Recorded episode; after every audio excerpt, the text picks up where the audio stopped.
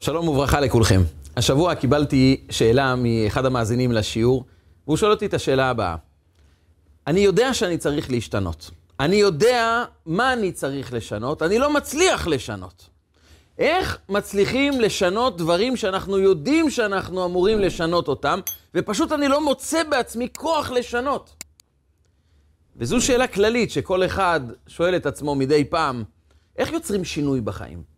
מה בעצם תוקע אותנו במקום ולא מאפשר לנו ליצור שינוי, למרות שאם תשאל כל אדם מה היית רוצה לשנות בחיים שלך, אם זה בהתפתחות האישית, אם זה בחינוך, אם זה בתקשורת שלך עם האנשים, אם זה בהתפתחות הרוחנית שלך, אם זה בתפילה או בתורה, כל אדם אומר, אני הייתי רוצה באמת לשנות הרבה דברים. מה תוקע אותנו? למה אנחנו לא מצליחים ליצור שינוי גם כאשר אנחנו מבינים מה אנחנו צריכים לשנות, ואנחנו מבינים שאנחנו אמורים לשנות את זה, מה תוקע אותנו? זו שאלה כללית, והגורם לחוסר היכולת לשנות הוא גורם שהוא דווקא גורם נסתר, שאנחנו צריכים לפענח אותו. אבל רגע לפני שניגע בו, נשאל שאלה נוספת. אנחנו נמצאים כמה רגעים לפני השנה החדשה. בשנה החדשה יש לנו המון חלומות לברכות חדשות. אנחנו מבקשים מהקדוש ברוך הוא, תיתן לנו שנה טובה, שנה מתוקה, תביא לנו ברכות, תביא לנו הצלחות, יהי רצון שבשנה הזו נשמע רק בשורות טובות, שתהיה בריאות לכולם, פרנסה טובה, זוגיות וחינוך מוצלחים. אנחנו מבקשים המון המון ברכות. ובדיוק בגלל זה, אנחנו נקרא בפרשת השבוע שלנו את פרשת כי תבוא. פרשת כי תבוא היא ידועה כפרשה שיש בה חלק אחד לא נעים. הקללות. הקדוש ברוך הוא בא וגם אומר לעם ישראל, רגע אחד אני צריך ליישר קו, אני צריך לומר לכם את הדברים ברור. כאשר אנחנו לא מתנהגים כמו שצריך, יש דברים לא טובים שיגיעו אלינו. 98 קללות מובאות בפרשת השבוע שלנו. ושואלת הגמרא, שואלים חכמינו, למה קוראים את הפרשה הזו תמיד לפני ראש השנה? למה פרשת כי תבוא תמיד תיקרא לפני השנה החדשה, ואומרת הגמרא משפט אחד? כדי שתכלה שנה וקללותיה, תחל שנה וברכותיה. טוב, עם המשפט הזה אנחנו בהחלט מזדהים, אנחנו מאוד מאוד שמחים עם משפט כזה, באמת זה מה שאנחנו רוצים. תכלה שנה וקללותיה, שנגמור עם הקללות, ותחל שנה וברכותיה. העניין הוא שהמשפט הזה הוא לא רק משפט באוויר, הוא לא איחול שאנחנו זורקים לחלל האוויר. הוא בעיקר הדרכה. כאשר אדם רוצה שתחל שנה וברכותיה, הוא צריך קודם כל לסיים עם הקללות. ורק אם תכלה שנה וקללותיה, אז תחל שנה וברכותיה. במילים אחרות, כאשר אנחנו מבקשים שנה חדשה מלאה בברכות, אנחנו אמורים לשאול את עצמנו שאלה קודמת, עוד לפני שהקדוש ברוך הוא מביא לנו ברכות, מה אנחנו עשינו כדי לסיים עם הקללות.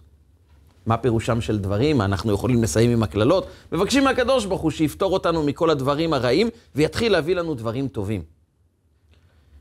משל למה הדבר דומה? אם ניקח דוגמה לתכלה שנה וקללותיה ותחל שנה וברכותיה, נתאר לעצמנו אדם שמאוד מאוד אוהב לשתות יין משובח. הוא אדם ענין טעם, יין משובח, מאוד מאוד מדבר אליו, והוא מבקש מחברו שיש לו יין מאוד מאוד משובח, הוא מבקש ממנו, תמזוג לי כוס יין. לחבר יש יין באמת משובח מבציר מלפני 150 שנה, כל בקבוק עולה אלפי דולרים, והוא מוכן לתת לו מהיין ואין מאושר מהחבר, כאשר הוא שומע שחברו מוכן לתת לו מהיין המשובח. כאשר הוא ימזוג לו כוס יין, האם הוא ייהנה מכוס היין הזו? ופשוט אנחנו נאמר בוודאי, אם הוא מזג לו כוס יין משובח ואדם אוהב יין, הוא ייהנה מכוס היין.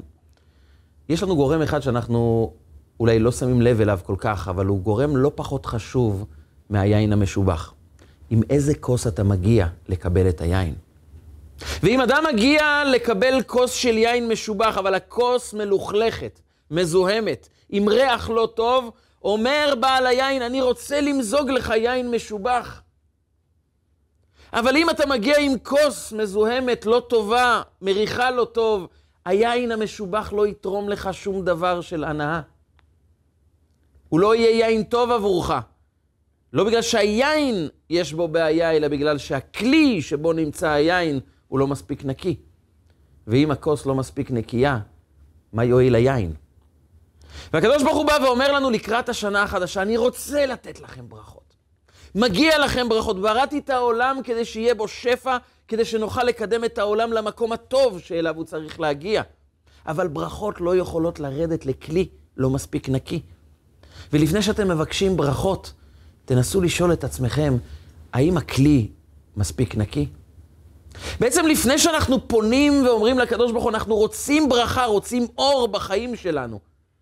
אנחנו חייבים לצאת מנקודת הנחה שהוא רוצה לתת לנו את האור הזה, אבל הוא רק שואל אותנו שאלה אחת. רגע, ומה עם הכלי? הכלי מספיק נקי? כי ברור שברכות שיורדות לתוך כלי מזוהם לא טוב, אדם מה יעשה עם הברכות האלו? אם הכלי שלנו לא מספיק נקי, אם אנחנו לא מספיק אנשים שיודעים לנטרל את הרע, להזיז, להזיז את המקומות הלא טובים שיש לנו בחיים הצידה, אז אם נקבל ברכות, מה נעשה איתם?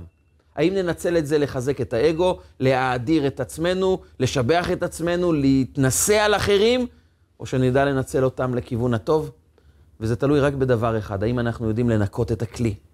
והשאלה הגדולה היא, מהו ניקיון הכלי האמיתי?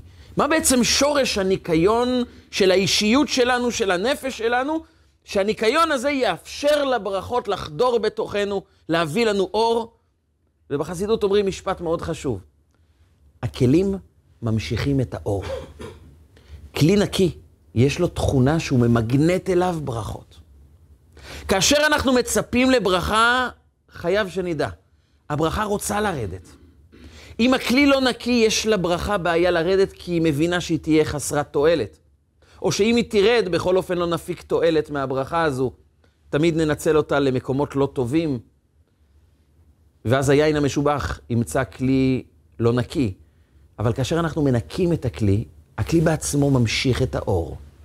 כי הכלי, הנפש שלנו, ראוי לקבל אור, ובתנאי שהוא בנוי בצורה נכונה, בתנאי שאנחנו בונים אותו בצורה מדויקת, מנקים אותו, ואז הוא שואב לתוכו המון המון אור, ובעצם שני הדברים קשורים. תהליך השינוי שלנו לקראת השנה החדשה, והיכולת שלנו להתנקות, תלויים באותה נקודה. והנקודה הזו היא נקודה שקרא לה הבעל שם טוב הקדוש, הצובע. מה הכוונה? פעם אחת הבעל שם טוב הקדוש ישב עם התלמידים שלו ולמד סוגיה במסכת שבת. מסכת שבת כמובן מדברת על הדברים שמותר לעשות ואסור לעשות בשבת, ובפרק שביעי בדף ע"א במסכת שבת, יש דיון על מלאכות השבת, ואחת המלאכות הידועות בשבת היא נקראת השוחט. המשנה שם מדברת על אדם שצד צבי ולצוד בשבת זו מלאכה. ולשחוט את הצבי זה גם מלאכה בשבת. למרות שבימות החול מותר לנו לשחוט על פי כללי ההלכה כדי ליהנות מהבשר, אבל בשבת אסורה השחיטה. וכאן שואלת הגמרא את השאלה הבאה. השוחט משום מה חייב? למה אדם שבשבת שחט בהמה? למה הוא חייב? איזו מלאכה הוא עשה? וכאן מחלוקת. מחלוקת בין גדולי חכמי הגמרא, הדור הראשון לתקופת האמוראים, רב ושמואל. רב עוד היה בסוף תקופת התנאים, הוא נחשב כגדול האמוראים, אפילו אמרו עליו שהוא חלק מתקופת התנאים, רב תנא ופליג. הוא נחשב חלק עוד מהדור של התנאים, הדור הקדום, הגדול יותר. ורב ושמואל נחלקו מה החיוב של אדם ששוחט בשבת. רב אמר, משום צובע. כאשר הוא שוחט את הבהמה, אדם יוצא ואדם צובע את בית הצוואר בצבע אדום, ולצבוע זה איסור בשבת. ושמואל אומר לו, רב, האיסור הגדול של השוחט זו נטילת נשמה. הוא נוטל את הנשמה. זה לא משנה אם הוא הרג פיל או הרג יתוש, אסור ליטול נשמה בשבת. והגמרא אומרת שרב מסכים שאסור ליטול נשמה בשבת, הוא רק אמר עוד דבר. החיוב הוא גם על צובע. אבל השם טוב לומד עם התלמידים שלו את הגמרא הזו, ואנשים שהיו שם הבינו שיש מחלוקת האם זה משום הצביעה שלכן הוא חייב על שחיטה בשבת, או בגלל עצם השחיטה שהוא נטל נשמה, ואז הבעל שם טוב הסביר להם, תדעו לכם שבכל סוגיה בגמרא, בכל הלכה, יש גם עומק. עומק בחסידות, עומק בקבלה, עומק בנפש שלנו. והוא אמר להם את הדבר הבא. נאמר בגמרא במסכת סוכה, לעתיד לבוא, יום יבוא. והגורם שמביא כל כך הרבה רוע לעולם, יצר הרע, עתיד הקדוש ברוך הוא לשוחטו. הוא עתיד לשחוט את היצר הרע. אז יהיה לנו עולם שכולו טוב. ללא קנאה, ללא שנאה, ללא תחרות, ללא יצרים רעים, ללא רגשות רעים, ללא חטאים. עתיד הקדוש ברוך הוא לשחוט את היצר הרע. ושאל הבעל שם טוב, למה שוחטים אותו לעתיד לבוא? אם לא יהיה רע, בעצם יאמרו ליצר הרע, תפסיק להסית אנשים לרע. אז הוא יפסיק להסית אותם לכיוונים רעים, אבל למה צריך לשחוט אותו? אלא בעצם יצר הרע ביצע עבירה פנימית, ולכן הגמרא שואלת, השוחט משום מה חייב? למה שוחטים את היצר הרע לעתיד לבוא? מה הוא עשה לו בסדר? הרי מינו אותו להיות יצר שמחטיא את בני האדם. זה תפקידו. ואת זה הוא עושה בצורה מלאה, בצורה טובה. בסך הכל הוא מילא את התפקיד שלו בצורה מאוד טובה. אז למה שוחטים אותו? מה לא בסדר במה שהוא עשה? אמר הבעל שם טוב, על זה ענה רב בגמרא. השוחט משום מה חייב? משום צובע. יצר הרע מסית את האדם לחטוא, אבל יש לו כלי נסתר. יש לו דרך נסתרת לגרום לאדם להישאר כל הזמן במעגל העבירה. ולא לצאת משם. להתרגל לחיות חיים לא נכונים ולא לצאת משם. יש לו כלי סודי, והכלי הסודי הוא הצובע. מה זה הצובע? יצר הרע מגיע לאדם ואומר לו, אתה רואה את האדם הזה, הוא לא מוצא חן בעיניך, נכון? תצעק עליו, תבזה אותו, תשפיל אותו. ואדם לא יתגבר על יצרו ומבזה את חברו מול כולם, השפיל אותו, דיבר אליו לא יפה, פגע בו. ואז אדם פתאום קולט, רגע, עשיתי מעשה לא יפה. פגעתי, השפלתי, אמרתי מילים לא טובות, ואז מתחיל מנגנון חדש, שקוראים לו הצובע. יצר הרע מגיע לאדם ומתחיל לצבוע לו את המקרה בצבעים זוהרים, בצבעי יצר טוב.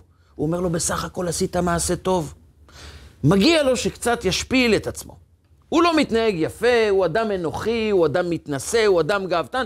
טוב עשית שהשפלת אותו, זה בסדר גמור. חוץ מזה, המצב רוח שלך לא היה משהו, הבוס בעבודה קצת צחק עליך, ביזה אותך, התנהג אליך לא יפה, אז מה קרה? אז קצת נופלים, לא קרה שום דבר.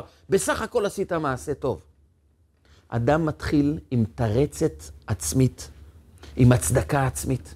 הוא מתחיל לומר לעצמו, בסך הכל מה שעשיתי זה בסדר. יש לנו מנגנון נסתר, איזו שיחה פנימית בתוך הנפש שלנו, שאנחנו לא שמים לב אליה כל כך, אבל תמיד, תמיד, כשאדם חוטא, הוא קצת מרגיש לא טוב, אבל אז מגיע יצר הרע עם שירות צביעה חינם אין כסף.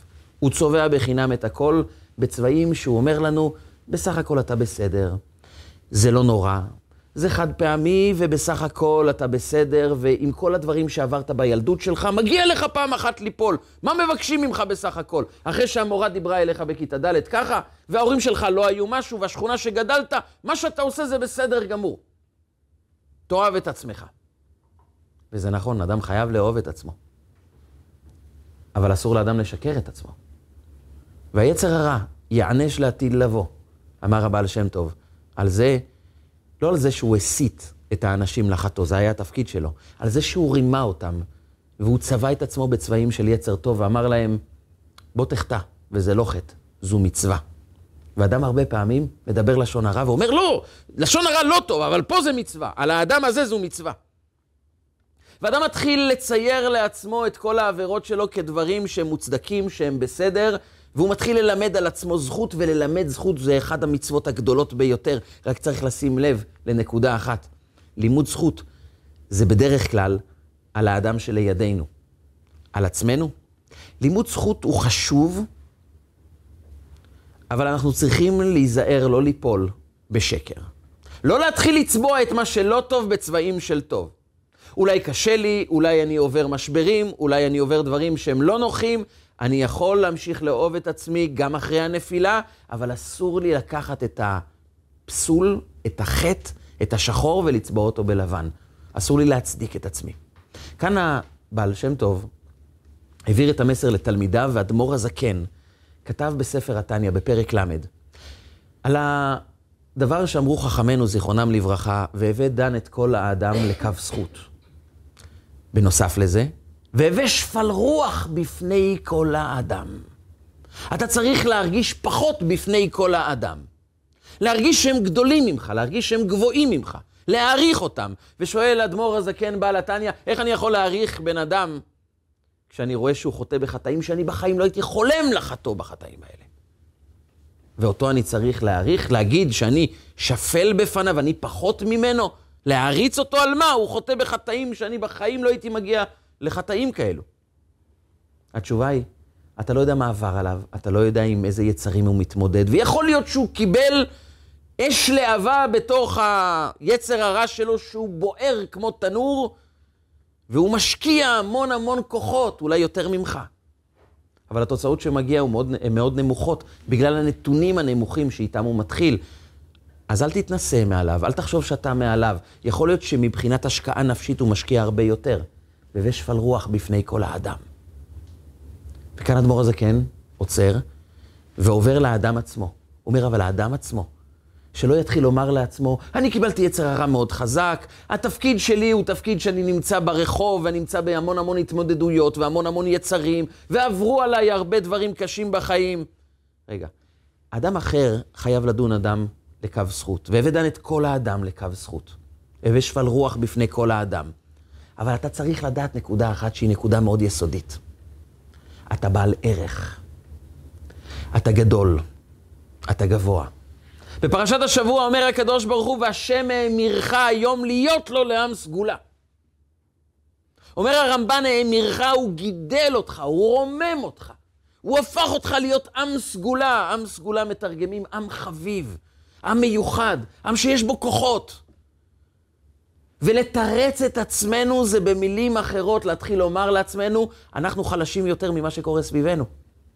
ולכן אם דיברו אליי לא יפה ופגעו בי והעליבו אותי והשפילו אותי, אני חסר אונים, אני מוכרח לחטוא. כשאני מלמד זכות על עצמי, מה אני עושה כאן? אני בעצם מצדיק את העובדה שנפלתי. ליפול מותר. להצדיק את הנפילה. לומר שהנפילה הייתה בלתי נמנעת, הייתי מוכרח ליפול. אין משהו שיכול לתת לי כוח להילחם מול הנפילות. למה אתה משפיל את עצמך? והשם האמירך היום להיות לו לעם סגולה. ולתתך עליון על כל הגויים, על כל המאבקים, על כל היצרים, על כל ההתמודדויות. הוא נתן אותך עליון על כל זה.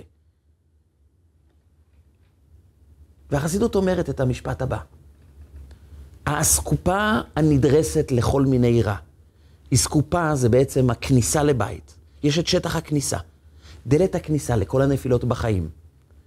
זה הצידוק העצמי, ההצדקה העצמית. החיפוש המתמיד, הבלתי פוסק, בלתרץ את עצמי, בלהסביר את עצמי, בכל הזמן לומר שאני צודק, בלמצוא תירוצים למה נפלתי, ולמצוא שאני בעצם בסדר למרות הנפילות. והנפילות בעצמם הם בסדר. על מלאכת הצובע, כאן יענש היצר הרע. מה גורם לנו להצדיק את עצמנו? מה מביא אותנו כל הזמן לחפש שאנחנו בסדר סך הכל, וחלילה שלא יאמרו לנו, ובעיקר שאנחנו לא נאמר לעצמנו שנפלנו וחטאנו? זה נובע מהעובדה שאנחנו לא מעריכים את עצמנו. מהעובדה שאנחנו לא יכולים להסתכל על העובדה שנפלנו ולהמשיך לאהוב את עצמנו. אבל למה לא תוכל להמשיך לאהוב את עצמך? נפלת, זה טבעי. יצר הרע נשלח בכדי להפיל אותנו, אז קרה שנפלנו. להתחיל לשקר לגרום לעצמנו צביעה מחדש של כל הסיפור, למכור לעצמנו סיפורים. למה? מה, אני מאבד את הערך שלי אם נפלתי? כל מה שהקדוש ברוך הוא מצפה ממני, שאם נפלתי אני קם ומתנער, מישיר מבט לחטא ואומר נפלתי, אבל מעכשיו אני קם. אולי שיתפתי אתכם פעם באמרה ששמעתי מאדם שסיפר לי בשם סבו. הוא היה אדם לא דתי, אבל הסבא שלו היה חסיד. ושאלתי אותו, מה אתה זוכר מהסבא שלך? והוא אמר לי את הדבר הבא. הוא אומר לי, סבא שלי שאל אותי, למה חכמינו, זיכרונם לברכה, אמרו לנו שבכל יום צריך לקום בבוקר, והם נתנו לנו דימוי מעולם החי. התגבר כארי. אתה צריך לקום בבוקר כמו אריה. טוב, זה נשמע לנו מאוד טוב להתגבר כארי, זאת אומרת, לקום בעוצמה מאוד מאוד גדולה. אבל הוא מספר לי, סבא שלי שאל אותי שאלה, הוא אמר, אבל אריה, אתה יודע כמה זמן הוא ישן? אני מעריך שכל אדם שהלך לגן חיות, תמיד הילדים רוצים קודם כל לראות את האריה. מה מצבו של האריה בדרך כלל כשאנחנו מגיעים? מצבו הוא שהוא, אנחנו מתפללים שהוא עדיין חי, כי הוא נראה גמור לגמרי. הוא פשוט ישן לגמרי, ואנחנו מתפללים, אולי יזיז זנב כדי שנדע שהוא עדיין חי ונוכל לומר, ראינו אריה. אבל הוא כל הזמן ישן. והסיבה לכך היא מאוד פשוטה, אריה ישן ביממה 16 שעות. רוב החיים הוא ישן בכלל. היה לי חבר שאמר לי בבדיחות הפעם, הוא אמר לי, תשמע, חכמינו ביקשו להתגבר כארי, אין לי שום בעיה, תן לי 16 שעות ביממה לישון, ואני מתגבר לך כמו אריה. ושאל אותי סבא שלי, כך הוא אומר לי, למה חכמינו דימו את הקימה בבוקר לאריה? הרי אריה ישן כל כך הרבה. שאלה טובה. סבא שלי אמר את הדבר הבא, אריה ישן הרבה. הוא יכול לקום בתסכול מאוד גדול, לומר לעצמו, תראה, כל חיות היער כבר קמו, אספו לעצמם אוכל, חיו, התפתחו, עשו, פעלו, ואני רק ישן. הוא יכול לקום בדיכאון מאוד גדול, אבל לאריה יש תכונה שהפכה אותו למלך. הוא קם בבוקר, נותן שאגה, ושאגת האריה יכולה ללכת שמונה קילומטר. הוא נותן שאגה והוא אומר דבר אחד, עד עכשיו ישנתי, אבל עכשיו קמתי, מהרגע הזה אני מלך היער. אני המלך. אף אחד לא יעצור אותי. לא משנה מה עבר עליי. נפלתי, ישנתי, אחרים עשו, אני לא עשיתי כלום, קמתי, אני המלך. ועם זה חכמינו רוצים שנקום בבוקר. לא שנשקר את עצמנו. לא שננסה לתרץ את עצמנו, כי כאשר אדם מתחיל לתרץ את עצמו, הוא בעצם אומר לעצמו, בטווח הקצר אני רוצה להרגיש נעים. חטאתי, אבל אני לא אשם. אבל כשאתה מסיר אחריות מעצמך, מה אתה אומר בעומק, בעומק לעצמך? אני חלש, המציאות יותר חזקה, והנפילה הבאה זה רק שאלה של זמן. כי אם אני חלש, ואם אני לא יכול להתגבר כי המציאות היא כל כך חזקה מעליי, היא כל כך עוצמתית, אז הפעם הבאה שאני אפול זה רק שאלה של זמן.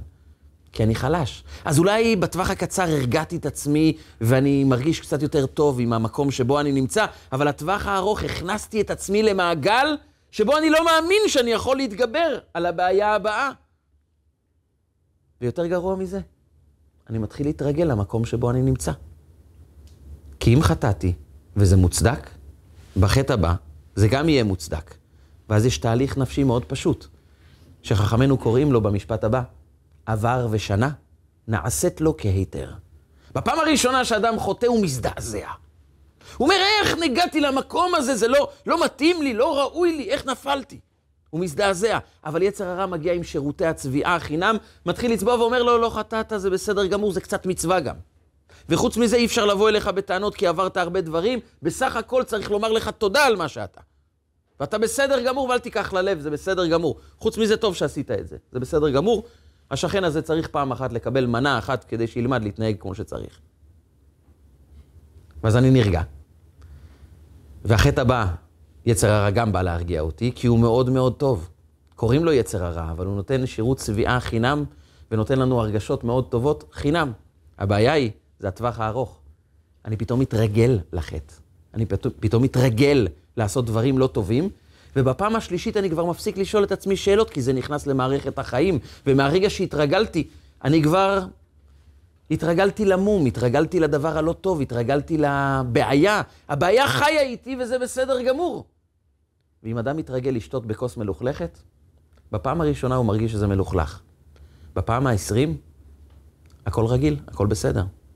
אדם נכנס למקום עם ריח לא טוב. ברגע הראשון הוא סובל. אחרי יומיים, הוא לא מריח שום דבר. מה, אתה מריח משהו לא טוב? לא, אני לא מריח שום דבר. הוא התרגל. וההרגל נובע מהעובדה שאנחנו עסוקים בצידוק עצמי, בלתרץ את עצמנו, בלהסביר לעצמנו שאנחנו בסדר, לפעמים יותר גרוע להסביר שמה שעשינו זה כן מצווה. והדבר הזה, א', לא מקדם אותנו לשום מקום. הרגענו את עצמנו בטווח הקצר. לטווח הארוך לא התקדמנו במילימטר. והדבר השני, שהוא הגרוע יותר, זה פשוט לא נכון.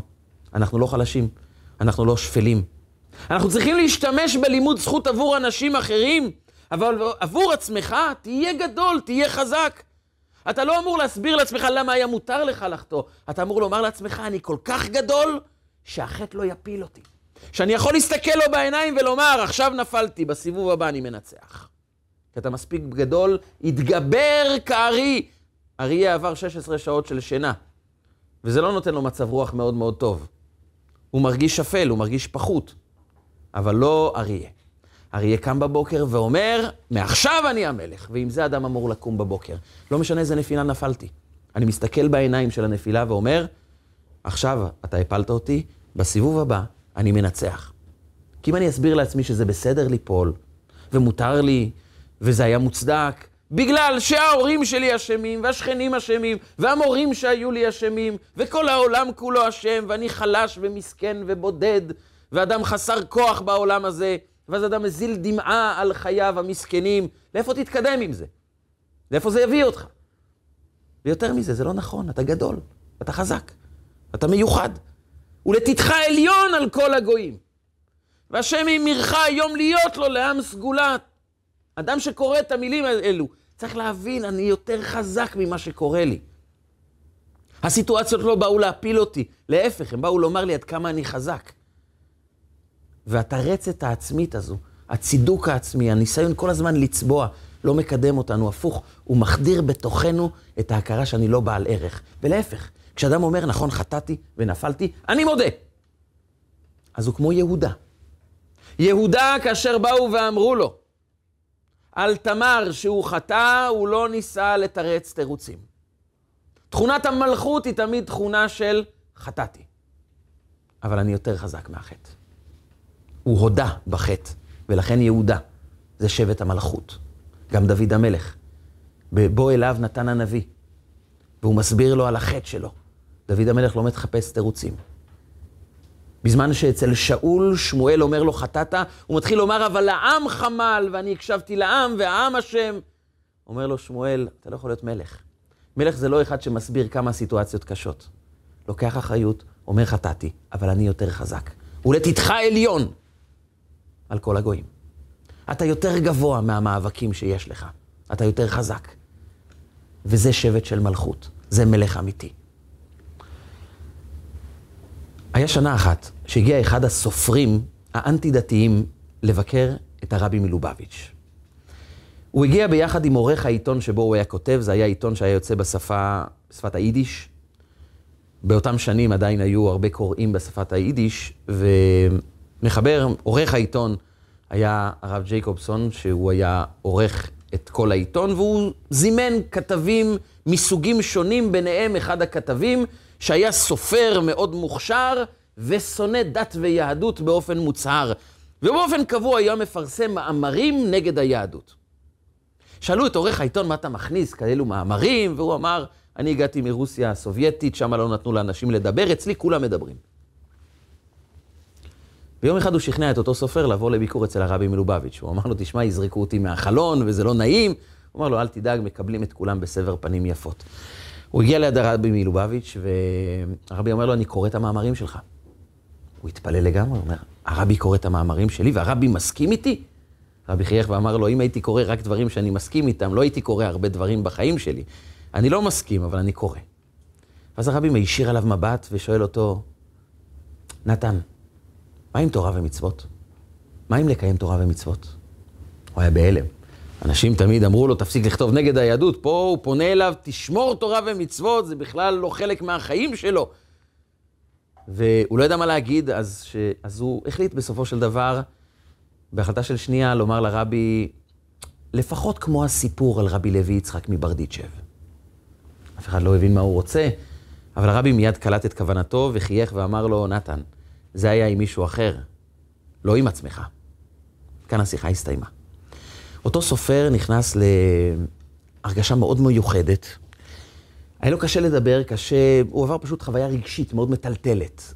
והוא לא הצליח לדבר כמה שעות, ועורך העיתון ניסה לדובב אותו, ואחרי כמה שעות הוא התחיל לדבר, והוא שאל אותו, תגיד, מה היה בשיחה הזאת, שאמרת לו, לפחות כמו הסיפור עם רבי לוי יצחק מברדיצ'ב, הרי יש לפחות מיליון סיפורים על רבי לוי יצחק מברדיצ'ב. ומה רבי ענה לך? היה שם משהו מאוד חסוי, מה דיברתם שם? הוא אומר לו, אני אגיד לך, אתה יודע, יש סיפור על רבי לוי יצחק מברדיצ'ב, שפעם אחת הוא יצא בשבת מבית הכנסת וראה יהודי נשען על הסוס שלו ומעשן בשבת. ורבי לוי יצחק ניגש אליו ושאל אותו, יהודי, אתה יודע שהיום שבת? אומר לו, בוודאי שאני יודע. יהודי, אתה יודע שבשבת לא מעשנים? אומר לו, בוודאי שאני יודע שאסור לעשן.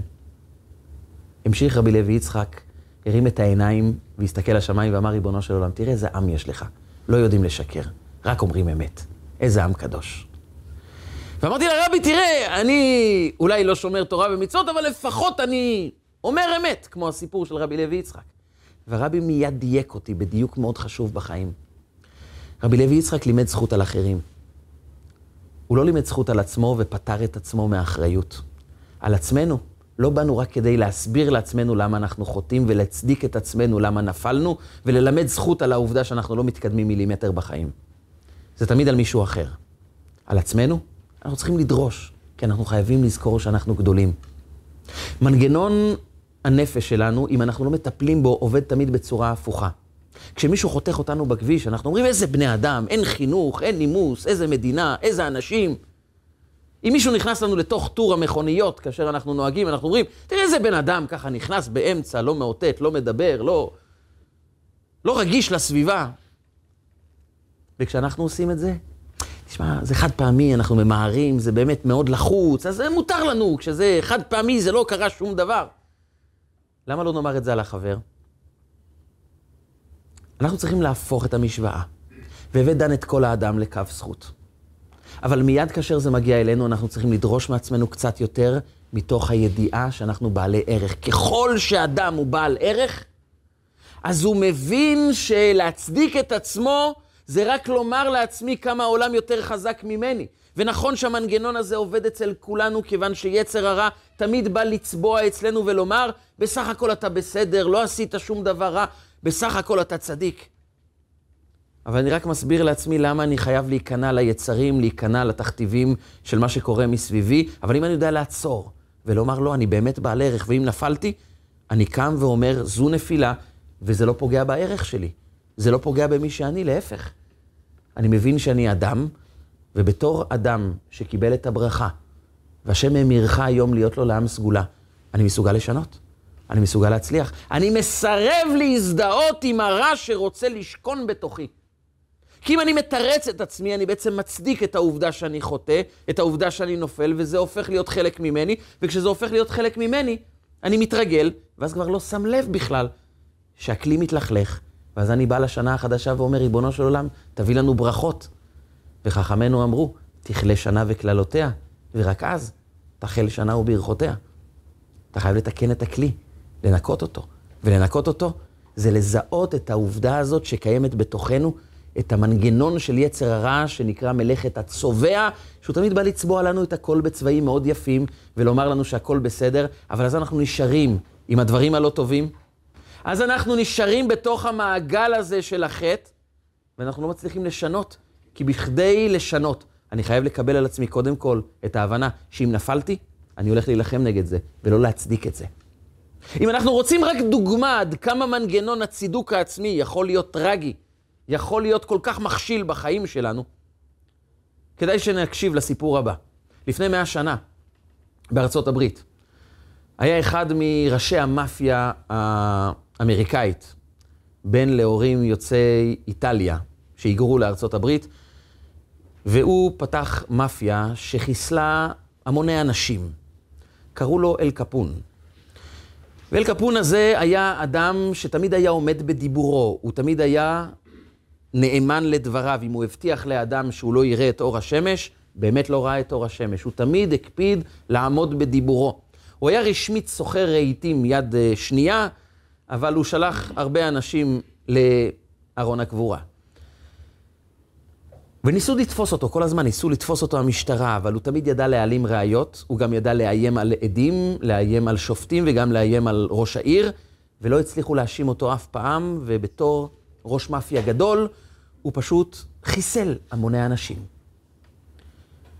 הגיעה תקופה בארצות הברית שנקראת תקופת היובש. זה התיקון ה-18 לחוקה בארצות הברית, שבעצם קבעה שאסור למכור אלכוהול. אלכוהול זה מביא להמון המון עבירות, פשעים, זה הורס את האישיות של בני האדם, ולכן הם קבעו שאסור למכור אלכוהול ברחבי ארצות הברית. זה היה לפני מאה שנה. מה שהם לא העלו בחשבון זה מה שעשו המאפיות וארגוני הפשע. התחילה מערכת מסועפת של הברחה של אלכוהול, שהכניסה לארגון הפשע של אל קלפון 100 מיליון דולר לפני 100 שנה, 100 מיליון דולר, סכום עצום. הוא עבר על החוק, הוא חיסל אנשים, ארגון הפשע שלו נהיה חזק ביותר, והצליחו בסופו של דבר, אחרי מאמצים רבים, לתפוס אותו רק על העבירה של העלמת מס. והכניסו אותו ל-11 שנים לכלא. כשסוף סוף כבר הצליחו להכניס אותו לכלא והשופט פסק לו את הדין שהוא נשלח למאסר, השופט שואל אותו, יש לך משהו להגיד להגנתך? כל אנשי החוק כבר שמחו כל כך שהאישיות הזו שאיימה על השלווה בשיקגו והאזור, נכנסת לכלא, ואז אל קפון נעמד ואומר את הדבר הבא להגנתו. הוא אמר את זה בשיא הרצינות, הוא אמר משפט שזעזע את העולם. עד כמה המנגנון הזה יכול להיות כל כך, כל כך חסר מודעות. הוא קם ואמר, כל חיי הקדשתי את עצמי לתת הנאות קטנות לבני האדם, לעזור לצדק וליושר, ובמקום זה קיבלתי רק רוע ולחיות כמו אדם נרדף. זה אחד המשפטים שזכורים ממנו. הוא אמר את זה בשיא הרצינות, מה שהוביל פסיכולוגים ואנשים שמתעסקים עם הנפש להבין עד כמה אדם כל הזמן מחפש להצדיק את עצמו. הוא יכול לחסל בני אדם ולומר לעצמו, זה רק בשביל הצדק. הוא יכול לעבור על החוק ולגרום לאנשים לצרוך אלכוהול ולהפוך אותם לאנשים עם התמכרויות, והוא אומר, בסך הכל אני רוצה להעניק הנאות קטנות לבני אדם. הוא משוכנע שהוא אדם טוב, בזמן שהוא מבצע פשעים. אז אף אחד מאיתנו כמובן לא כמוהו, אבל זה רק כדי ללמד אותנו שמנגנון הצידוק העצמי הוא מנגנון כזה שחייב שנתפוס אותו לקראת השנה החדשה בצורה מאוד מאוד ברורה, ולנסות לומר לעצמנו, צידוק עצמי, כמה שהוא נותן לנו הרגשה טובה. הוא בעצם מסביר לנו שאנחנו קטנים, וזה לא נכון. אנחנו חייבים לזכור שאנחנו גדולים. ככל שאדם מחזק את הערך העצמי שלו, מבין שהקדוש ברוך הוא בא ואומר לו, לתתך עליון על כל הגויים. ואמירך השם אמירך היום להיות לו לעם סגולה, אתה מיוחד, אתה חביב. אני רוצה לתת לך ברכות, אתה גדול, אתה יותר מוצלח מכל הבעיות שיש לך. אז למה אתה צריך לצבוע את המציאות בצבעים אחרים ולהעלים את האמת? להסתכל אחרת על המציאות ולא להסתכל אליה בעיניים ולומר, נכון, חטאתי, אבל אני עדיין מלך. אני יכול לקום בבוקר ולשאוג את שאגת הארי, עד עכשיו ישנתי, אבל מהרגע הזה אני המלך. ואם אני מסרב לקבל את הרע בתוך חיי, אני מסרב להצדיק את זה. נפלתי? זה חלק מהחיים. אבל זה לא מוצדק. כי יש בתוכי מנגנון שנקרא מוח שליט על הלב. המוח שלי יכול לשלוט על הלב. אני חייב להרגיל את עצמי להתגבר על תאוות בתהליך מתמיד, שיום-יום אני לא נכנע ליצר, אלא תמיד מתבונן מה נכון ועובד לפי זה. אם נפלתי, זה לא מוצדק, אבל זה לא אומר שאני מפסיק להיות מלך. אם נפלתי, אני צריך לומר לעצמי, זו הייתה נפילה. זה לא בסדר, חטאתי. אבל אני נשאר תמיד, ולתתך עליון על כל הגויים. והשם האמירך היום להיות לו לעם סגולה. אז אני מפנה מתוכי את הרע. אני מסרב לקבל אותו כחלק ממני. ואז אני מונע מעצמי לשקוע בתוך מעגלים של רע. ואז אני יכול להתחיל להשתנות. כי אני לא מקבל את העובדה שמעגל החטא הוא חלק ממני. כי ברגע שאני מסרב להמשיך להצדיק את צורת החיים הזו. מהרגע שאני מוכן להכריז, חטאתי וזה לא בסדר, ומהיום אני יכול להשתנות. אני לא מחפש להרגיע את עצמי ולומר, לא, זה היה בסדר, ואז סוף שנה לומר, למה אני לא משתנה? ברגעים שנפלתי, אני אומר לעצמי, אני בן אדם, מותר לי ליפול, אסור לי להצדיק את הנפילה. כלומר, העובדה שמותר לי ליפול זה חלק ממערכת החיים, שלפעמים שבע ייפול צדיק וקם. אבל זה לא נותן צידוק לנפילה. כי אני יותר חזק מהמציאות. ואם אתמול לא הייתי יותר חזק מהמציאות, היום אני אהיה יותר חזק מהמציאות. ולתתך עליון על כל הגויים. השם ימירך היום להיות לו לעם סגולה. לכן חכמינו מבקשים מאיתנו, תקראו את פרשת כי תבוא. זו פרשה שבה הכהנים והלוויים פונים אל העם ואומרים, ברוך אותו אדם שיקים את דברי התורה הזו, שיתנהג כמו שצריך בהר גריזים. ואז הם פונים להר עיבל, וגם אומרים, ארור האדם שלא יתנהג כמו שצריך. כי אני חייב לדעת, יש בתוכי ברוך. וגם אם יש ארור, אני חייב להסתכל לו בפנים ולומר, זה לא בסדר, אבל זה לא אני. תדמיינו, נדמיין לעצמנו, שאדם מתלכלך, נפל לו קפה על החולצה. האם הוא מרגיש אדם בזוי ואדם שפל, אדם חסר ערך? לא. קורה. הולכים לכבס את הבגד, אני לא מתחיל להסביר לעצמי, לא שאני שפל ואדם חסר ערך, ולא מסביר לעצמי שלא נשפך קפה בכלל, הכל נקי, הכל לבן, הכל בסדר גמור. לא, אני אומר נשפך, התלכלך, ואני הולך לכבס. וזה רק החולצה התלכלכה, לא אני. אני בסדר גמור. אני אישיות שנבחרה בידי בורא עולם. אני אישיות גדולה. וגם אם נפלתי, זה כתם שאני צריך לכבס. במבט הזה אני לא משקר את עצמי וגם לא משפיל את עצמי. אני יכול להסתכל למציאות בעיניים ולומר, אני מספיק גבוה, מספיק בעל ערך ומספיק חזק כדי לומר, הרע לא יהיה חלק ממני. וכשאני יודע לפנות את הרע, לא להסכים לחיות איתו, הכלי שלי מתחיל להתנקות, ואז הברכות מתחילות להגיע אלינו בכמויות גדולות. כי אני אדם שמושך ברכה לתוך חייו ומסרב לחיות ביחד עם הקללות.